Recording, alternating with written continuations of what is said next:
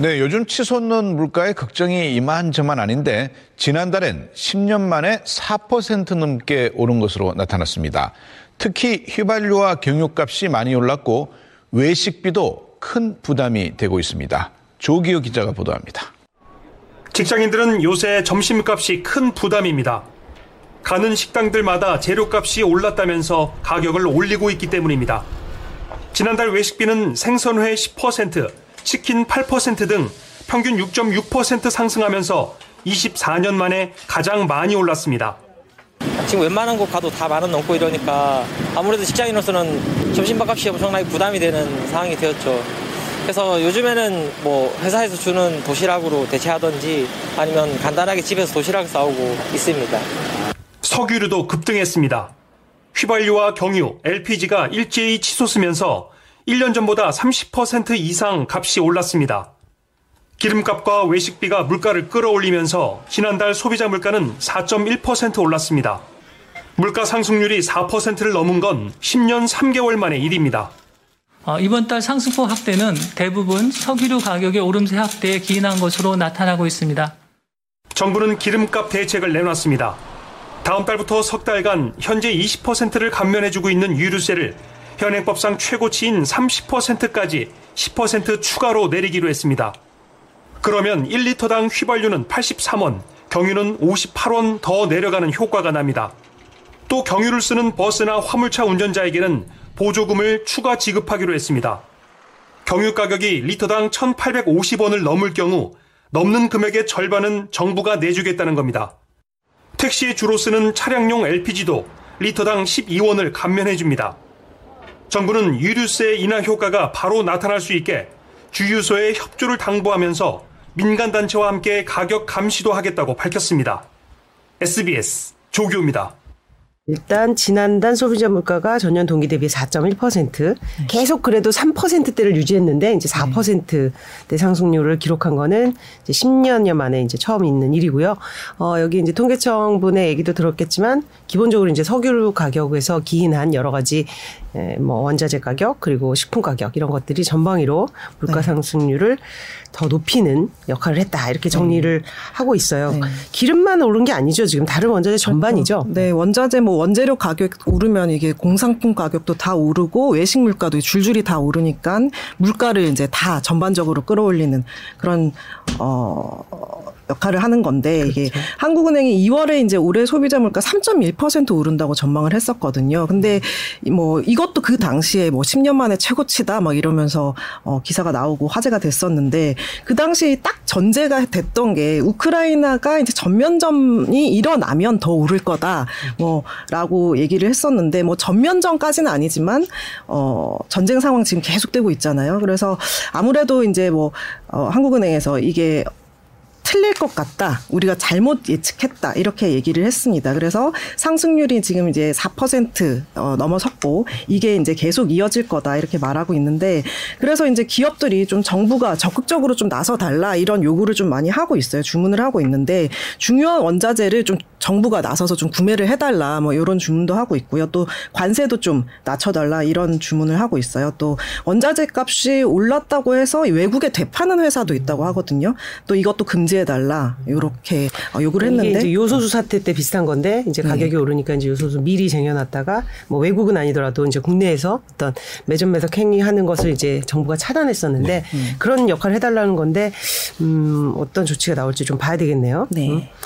그래서 이제 당장은 유류세를 낮춰주겠다라는 음. 네. 대책을 이제 급하게 좀 발표를 한 것 같은데 네, 네. 얼마 정도 도움이 될 걸로 이제 예상을 하고 있나요? 네, 뭐 리포트에서도 음. 잠깐 나왔는데 원래 이제 뭐 20% 낮춰져 있었잖아요 음. 유류세가 거기다가 이제 10%를 더 낮춰준다는 건데 음.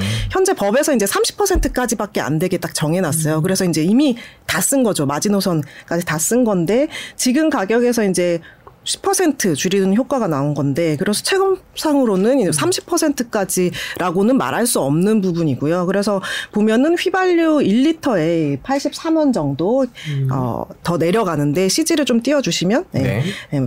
휘발유 같은 경우는 1리터에 83원 정도 더 내려가고요.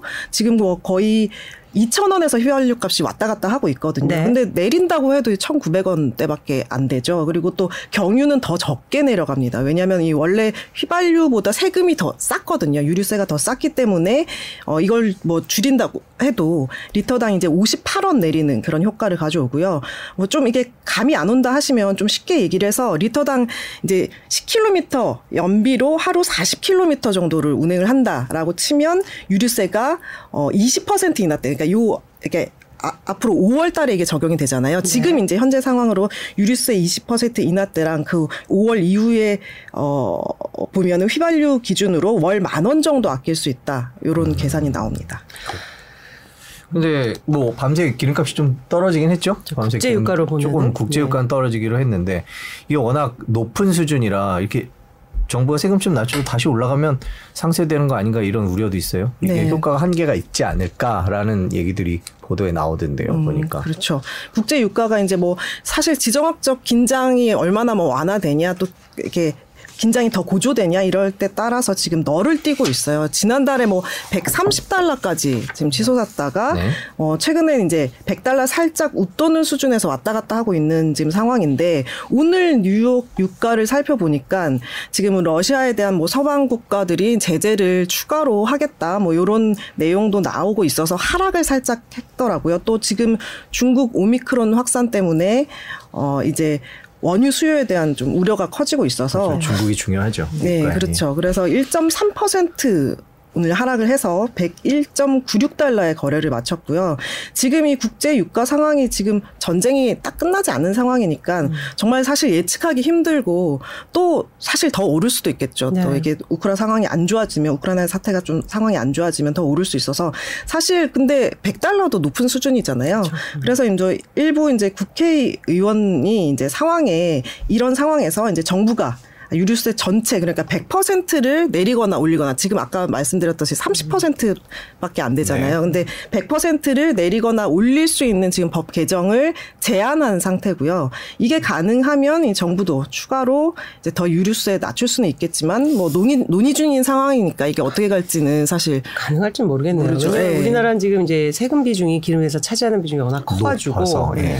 그래서 근데 그게 이제 기본으로 근원으로 따져 들어가면 어떤 뭐 절약을 유도하는 이런 측면도 있었고 여러 가지 또 세수에 대한 확보 뭐 이런 차원도 있어서 이게 이제 100%까지 그렇게 문을 키울지는 또 이제 봐야 되겠네요. 어쨌든 지금 기름 때문에 시작된 건데 지금 이것뿐만이 아니라 그 먹는 기름도 되게 많이 올랐대요. 이제 식용유도 일 1년 새 이제 두 배 올랐더라고요. 보니까 이게 이제 자영업자들한테 직접적인 영향을 미치는데 우리는 가정에서니까 식용유를 뭐 크게 많이 쓰지 않는데 네. 뭐 튀김을 한다거나 이런 경우에 정말 식당용도 한 80% 넘게 상승해서 이것도 역시 근원을 따라가니까 뭐 이상 기후도 있는데 결국 우크라이나 침공 결국 이게 얼마나 장기화될지가 이게 굉장히 변수일 것 같아요. 네, 먹는 기름 뭐 얘기를 네. 하셨지만 우크라이나가 보면은 해바라기 씨 네. 세계 1위 국가고 어. 그 생산량이 그리고 카놀라유 원료인 유, 유채 있잖아요. 네, 유채 네. 생산도 세계 7위거든요. 네. 그러니까 이게 지금 수출길이 막혔으니까 네. 아예 지금 생산도 힘들고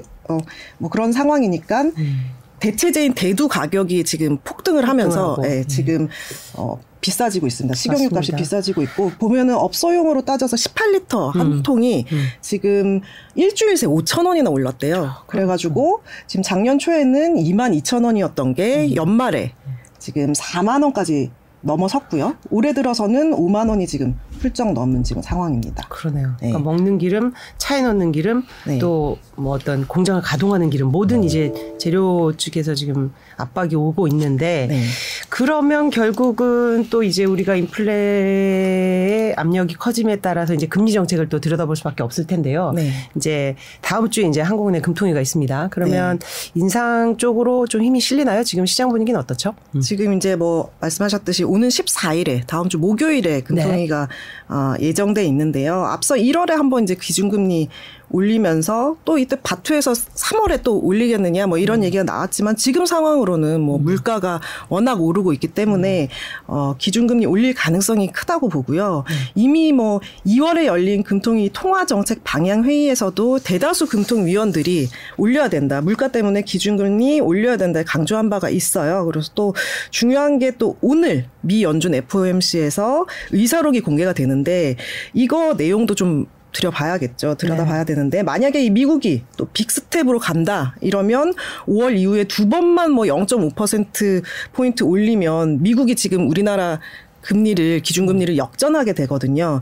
지금 한국 기준금리가 1.25%고 미국 기준금리가 0.5%인데 근데 이렇게 되면은 안, 구, 안 그래도 이제 지금 외국인이 팔자 뭐 이게 지금 나오고 있는데 자금 유출 같은 게 더 심해질 거고요.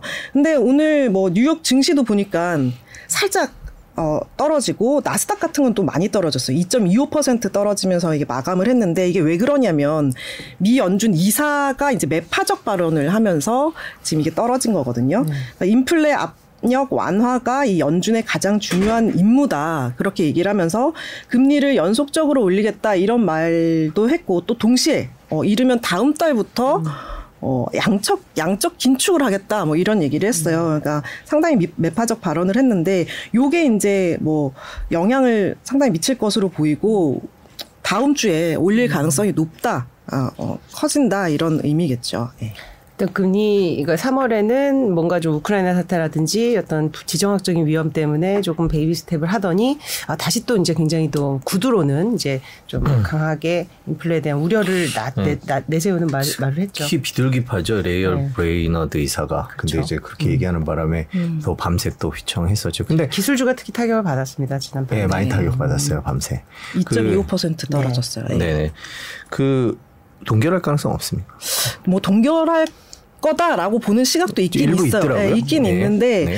지금 뭐 한국은행 상황 때문입니다. 이건 뭐 순전히 그 이창용 총재 후보자가 음. 네. 뭐 지금 청문회 일정조차 지금 아직 안 잡혀 있거든요. 네. 그렇기 때문에 사상 초유의 이제 총재 없는 금통위가 열릴 어, 가능성이 커졌는데 직무대행으로 이제 주상영 의, 위원이 이제 주재할 예정인데 총재가 이제 공석이니까 금통위원들끼리 뭐 인상 결정 서두르지 않을 거다 뭐 이런 예측 때문에 어, 이번에 동결로 갈 거다 뭐 이런 예측이 나오고 있는 건데 뭐 5월로 넘길 가능성이 크다 뭐 이런 음, 말 나오고 있고요.